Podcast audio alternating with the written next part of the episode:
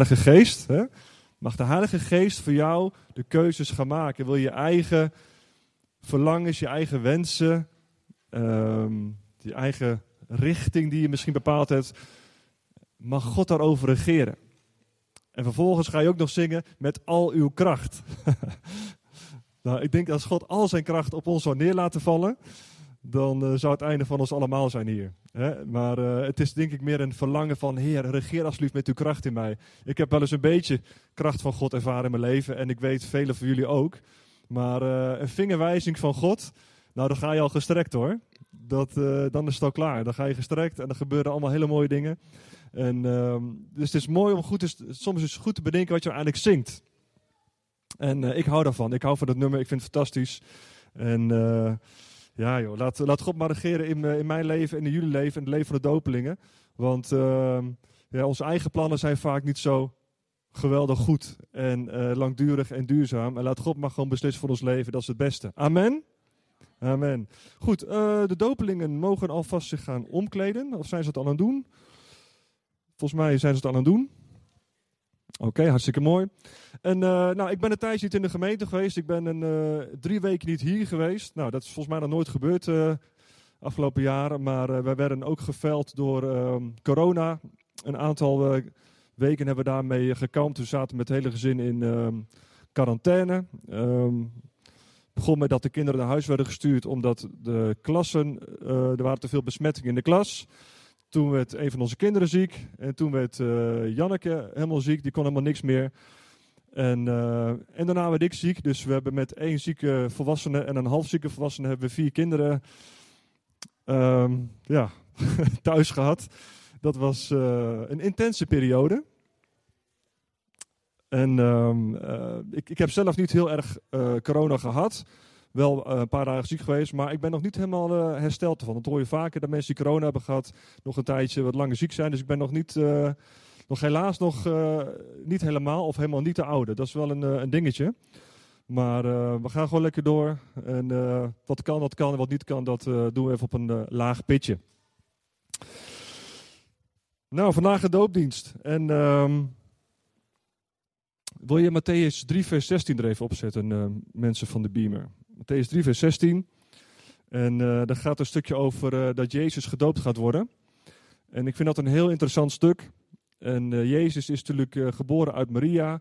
En Johannes is geboren uit Elisabeth. Dat waren nichten van elkaar. En die zijn samen zwanger geweest. En Johannes de Doper kreeg natuurlijk een roeping om het koninkrijk van God te verkondigen. En om te vertellen, mensen bekeer u, want het koninkrijk van God is nabijgekomen. En dat is een heel interessante tekst. Dus Jezus, of de, de roeping van Johannes, begon eigenlijk al eerder dan het werk van Jezus. Op een gegeven moment, Johannes die is in het, uh, aan het werk, die uh, heeft een hele schare met mensen die hem volgen. En die naar hem toe komen en vragen van, hé, hey, wat moeten wij dan doen? Wat, hoe moeten wij ons leven dan gaan veranderen?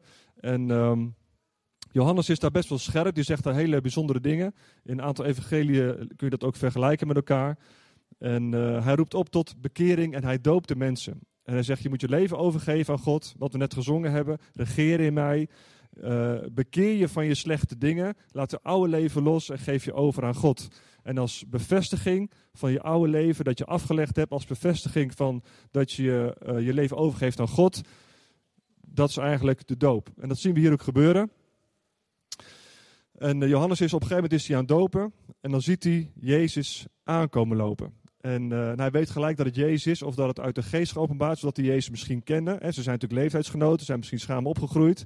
Dat ga ik nog eens een keertje voor mezelf uh, uitzoeken, vind ik wel interessant. Misschien hebben Jezus en Johannes wel samen gespeeld vroeger.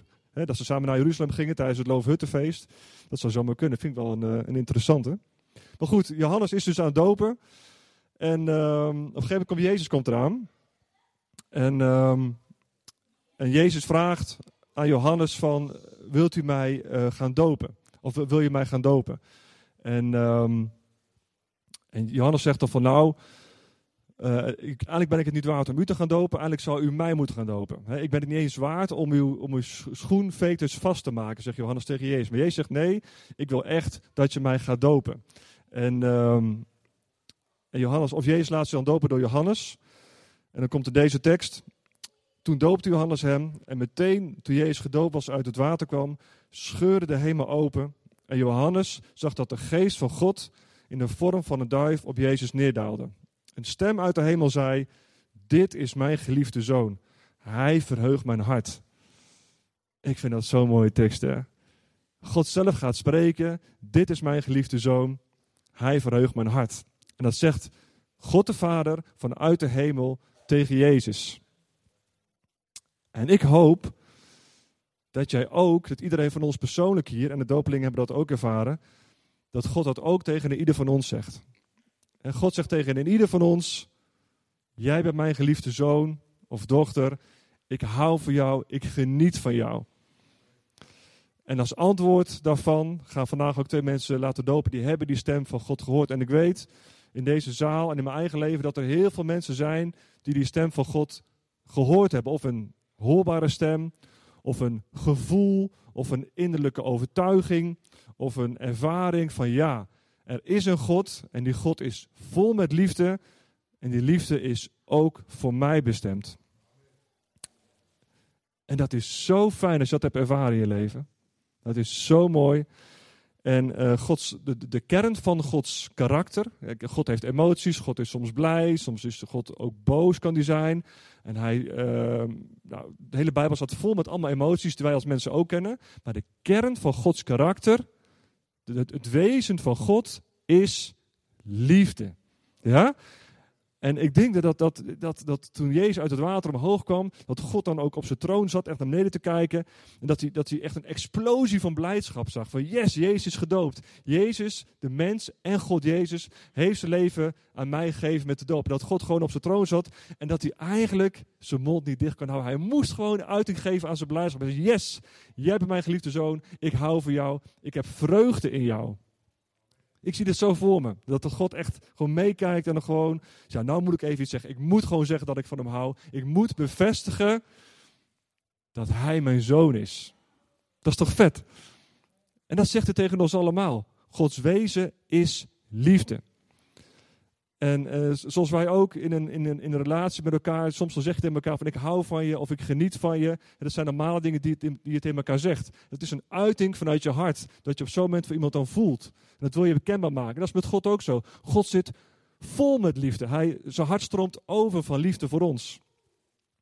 Maar heel veel mensen, die herkennen dat niet. Of die negeren het, of die weten niet hoe ze moeten beantwoorden aan die liefde. En gelukkig, de dopelingen van vandaag, die hebben dat ervaren. Nou, Gods karakter is dus liefde. En hij is dag en nacht bezig om mensen te raken met zijn liefde. Hij doet zo zijn best. Soms dan stuurt hij een persoon naar iemand toe. Of dan, soms dan stuurt hij een, een bijbeltekst of een, of een mooie verschijning in de natuur. Weet je wel, mensen kunnen op allerlei manieren door God geraakt worden. En God doet eigenlijk de hele dag zijn best om zijn liefde beantwoord te hebben. Hij zegt, zie mij nou, zie mijn liefde, zie mijn genade en liefde die ik voor jou heb. En wil je dat cadeau aannemen? Wil je het cadeau van verzoening met mijn zoon Jezus aannemen en wil je heel dichtbij me komen? En net als een jongen en een meisje op elkaar verliefd zijn, of een, misschien het meisje dat ziet hem dan niet staan en die jongen die gaat allemaal zijn best doen. En die jongen gaat dan een keer heel stoer praten en een beetje hè, stoere dingen doen en uh, stoere kleren aantrekken. En een meisje, als die iemand leuk vindt, dan gaat ze misschien extra mooi jurkje aantrekken, mooie oorbelletjes en een uh, mooie make-upje, om maar op te vallen bij die ander, weet je wel? En zo, zo proberen mensen elkaar ook te verleiden, bij elkaar op te, of verleiden, op te vallen en uh, um, um, bij elkaar in de smaak te vallen. En zo doet God dat ook. Gods, Gods wees is liefde en het doet God pijn als zijn liefde onbeantwoord blijft. En hij zoekt manieren om zijn liefde in kwijt te kunnen. Nou, en ook de dopelingen, maar ook voor ons allemaal, geldt ook, als je dus gaat begrijpen, als je gaat ervaren dat God van je houdt, dan mag je ook gaan leren om van jezelf te gaan houden. Want als de Almachtige God, die hemel en aarde gemaakt heeft, die alles in zijn hand heeft, zoveel van je houdt en alles voor je over heeft gehad, en nog steeds, dan mag je ook gaan leren om met diezelfde ogen naar jezelf te gaan kijken. Met ogen van liefde en genade naar jezelf te gaan kijken. Ja? En dat is dan stap 2. Want je mag wel gaan ervaren van ja, oké, er is een God die van me houdt. En God ziet dus iets waardevols in mij. God vindt mij waardevol. En nu komt fase 2. Je mag gaan leren naar jezelf te gaan kijken met diezelfde ogen van liefde. En misschien zeg je wel van nou, moet je, eens, moet je eens naar mijn leven kijken, hoe mijn leven eruit ziet. Moet je eens naar mijn karakter kijken. Kijk eens wat voor rare dingen ik soms heb. Ja, zegt God, ik kijk daar doorheen. En je mag toch leren van jezelf gaan houden en van jezelf gaan genieten. En genadig met jezelf te zijn. Want zo ga ik ook met jou om. Hoe God met jou omgaat, mag je leren met jezelf om te gaan. En misschien is dat wel heel tegengesteld aan wat je altijd hebt geleerd en gehoord. Misschien heb je altijd wel hele nare dingen van mensen gehoord. Mensen hebben hele negatieve dingen over je gesproken. En misschien ben je ze wel gaan geloven. Als je altijd hebt gehoord dat je er eigenlijk niet toe doet, dat je eigenlijk niet niks van betekenis bent, van betekenis bent, of dat je niet, geen kwaliteiten hebt, of dat je uh, bepaalde voorwaarden niet aan zou voldoen. Of dat je juist aan bepaalde voorwaarden wel moet voldoen. Als je dat altijd hebt gehoord en je bent het gaan geloven, dan is er een tijd van genade gekomen om die waarheid van God, dat God van je houdt, dat je zelf ook waardevol bent, te gaan omarmen.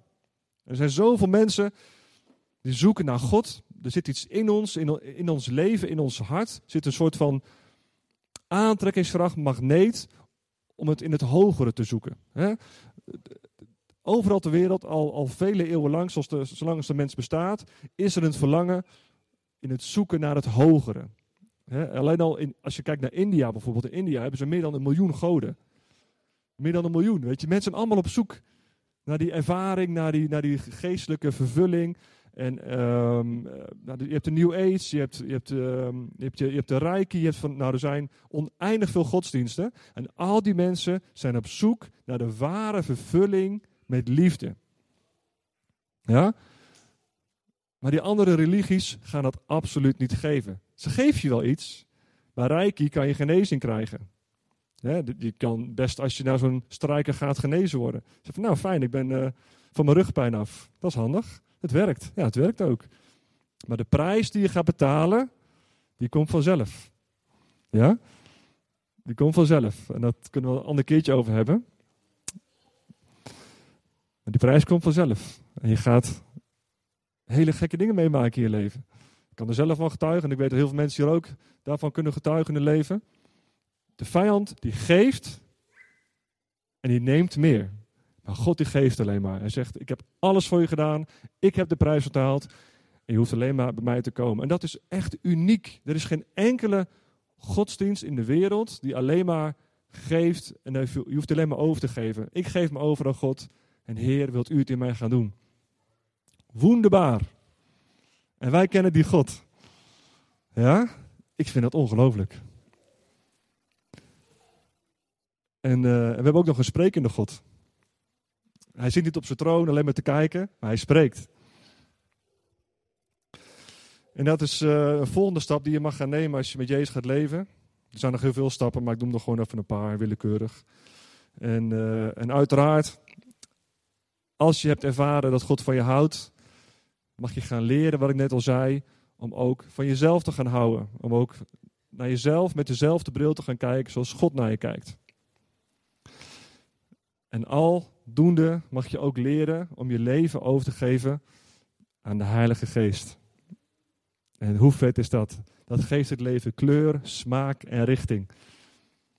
En uh, afgelopen week was ik bij iemand op bezoek. Van een, um, die heeft een eigen bediening. En uh, ik was op gesprek, in, in Ommen was dat. En uh, we gingen voor elkaar bidden aan het eind. En toen gingen we voor elkaar financiën bidden. En ik, ging voor zijn financiën bidden van, van, van, voor die stichting. En ik zag, terwijl ik ging bidden. Uh, nou, ik was de weken daarvoor niet echt heel geestelijk bezig geweest hoor. Ik was gewoon thuis uh, overleven met de kinderen en ziek zijn. Dus ik, was, ik heb niet echt hele geestelijke weken achter de rug. Dat kan ik je gewoon vertellen. Dat gebeurt soms. Hè? Dus ik, ik ging daar bidden en dan ga je maar gewoon wat bidden van elkaar, weet je wel. En dat was gewoon een goed gesprek. Dus ik verwachtte eigenlijk ook niet zoveel van God. Maar ik ging, uh, ik ging voor die jongen bidden en ik zag een hele grote zak met geld op een, op een weegschaal staan. En die weegschaal die hing helemaal door naar beneden. Dus ik wist, uh, God gaat hem een, ja, een grote gift geven, weet je wel. Maar ik lette eigenlijk niet goed op. Ik dacht van, nou ja, laat ik hem maar niet delen, want ja, dat is volgens mij, naar mijn interpretatie van wat God toen zei, zou die gift eigenlijk pas volgend jaar komen. Dus ik dacht van nou, volgend jaar dan, uh, dan zou wat spannende financiële zaken gaan gebeuren. Dus die gift die gaat komen, die zal vast voor later zijn. Dus ik heb het niet eens gedeeld. En ik zat in de auto, echt serieus in de auto. Ik kreeg een appje van die jongen. Ja, zegt hij Willem, uh, we hebben net voor gebeden. Maar er is net een hele grote gift binnengekomen. Ja? En toen kon ik dus achteraf gaan zeggen van ja, ja, dat wist ik wel. Ik had het wel gezien. ja? Dat heb ik ook gezegd trouwens hoor. Dat is toch cool. Maar toen dacht ik van, man, heb je dus, dan is dus een levende God. Ja? Een, een, een God die met je wil communiceren. Een God die met je wil spreken. En hij laat mij gewoon zien om mij te bemoedigen, om de jongen te bemoedigen dat er een gift aankomt. Ja? En wat doe ik? Ik hou gewoon mijn mond dicht. Ik heb me daar echt van bekeerd. Ik heb er echt, echt last van gehad. Ik denk van, man, de Heilige Geest is zo liefdevol en, en zo genadig. En dan spreekt hij iets en dan hou ik gewoon mijn klep dicht, weet je wel. Ik vond dat heel apart. Dus ik heb die jongen gezegd, ja, oké, ik zag het aankomen. Ik had de weegschaal gezien, weet je wel. Dat was zo vet achteraf. Hij was ook bemoedigd dat ik het wel had gezien. Maar ik dacht van, man, we hebben zo'n grote God. We kunnen God niet eens begrijpen en bevatten. En dan gaat hij spreken, dan laat hij dingen zien en dan zeg je het gewoon niet. Zou God boos zijn geweest, denk je? Zou God heel teleurgesteld in mij zijn geweest? Zou God dan nooit meer tegen mij gaan spreken en mij de rest van mijn leven negeren? Dat denk ik niet. Als we straks gaan bidden, dan gaat God weer spreken. Dus het is een leermoment en een les voor mij geweest. Ja? Van oké, als God wat laat zien, wees gewoon, gewoon vrijmoedig. En zo werkt de Heilige Geest. Ik ben wel eens gecorrigeerd door de Heilige Geest hoor. Hij heeft wel eens een keer wat gezegd van, uh, nou, zou dat nou wel doen? Dat, dat kan soms ook, maar op het algemeen is de Heilige Geest altijd je aan het bemoedigen en aan het leiden. En hij wil, het enige wat hij wil, is dat je meer op Jezus gaat lijken en meer gaat bewegen en praten en, en denken zoals Jezus. Dat je vrucht gaat dragen en dat het goed met je gaat. God heeft het beste met je voor. Ja? Zeg maar even tegen je buurman. God heeft het beste met je voor. God heeft het beste met je voor. Ja? En geloof dat ook. God heeft echt het beste met je voor. Ja? God heeft het beste met je voor. En als je dan een keer een foutje maakt, zoals ik, dat je iets moois niet deelt, er is genade. Er is altijd genade. Ja? Hoe laat is het? Ja, we gaan uh, lekker uh, dopen. Um, mag ik de band even naar voren vragen om een um, vast een mooi nummer te gaan spelen? Dan ga ik me snel eventjes uh, omkleden.